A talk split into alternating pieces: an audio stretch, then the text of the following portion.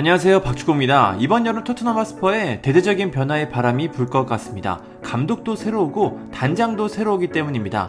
토트넘은 파비오 파라티치 단장 부임을 앞두고 있습니다. 유벤투스 단장으로 활동했던 그는 이제 토트넘에서 새로운 도전을 시작합니다. 아직 공식 발표는 나오지 않았지만 벌써부터 업무를 시작했다는 이야기가 나오고 있습니다.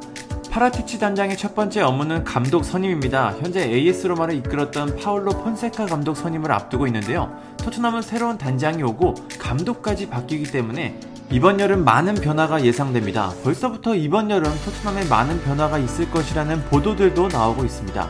영국 언론 풋볼 런던은 파라티치 단장은 벌써 이번 여름 계획을 세웠고 선수 처분으로 이적 자금을 모으려 한다. 본지 정보에 따르면 많은 토트넘 선수들이 이번 여름에 팀을 떠날 수 있다는 이야기를 들었고 그들의 에이전트 역시 다른 구단을 찾아야 한다는 사실을 알게 됐다. 토트넘은 스쿼드를 크게 변화하려는 것처럼 보인다고 보도했습니다.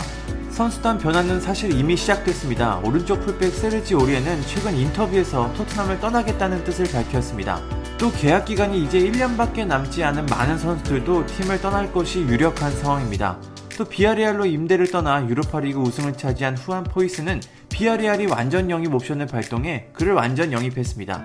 이 이적으로 토트넘은 1280만 파운드 약 200억의 수익을 얻었습니다.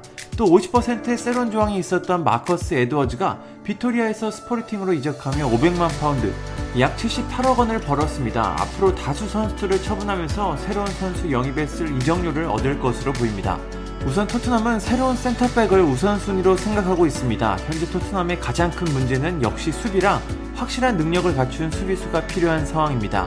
다시 폰세카 감독의 이야기를 해보면 폰세카 감독은 이미 계약이 상당 부분 진행됐고 계약의 세부적인 내용을 조율하고 있습니다. 현지 매체에 따르면 다음 주 초면 폰세카 감독의 선임이 공식 발표될 것으로 보입니다. 폰세카 감독은 공격적인 축구를 선호하는 감독으로 샤흐타르에서 많은 우승 트로피를 얻어내며 자신의 이름을 알렸습니다. 하지만 로마에서는 특별한 모습을 보여주지 못했고 불과 2시즌 만에 경질됐습니다.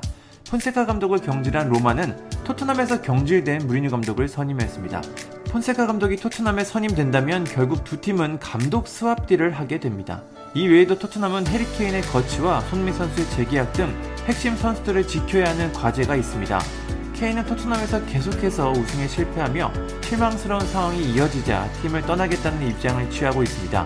케인은 프리미어리그에서 득점왕과 도움왕을 모두 차지했지만 토트넘은 리그 7위로 유로파 컨퍼런스 리그에 나가는 상황입니다.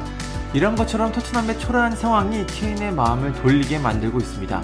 케인의 거취에 따라 손흥민 선수의 재계약 상황도 영향을 받을 것으로 보입니다. 토트넘은 굉장히 중요한 여름을 앞두고 있습니다. 지금 토트넘을 보면 굉장히 할 일이 많아 보이는데요.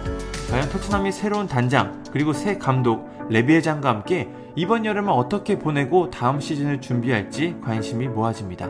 감사합니다. 구독과 좋아요는 저에게 큰 힘이 됩니다. 감사합니다.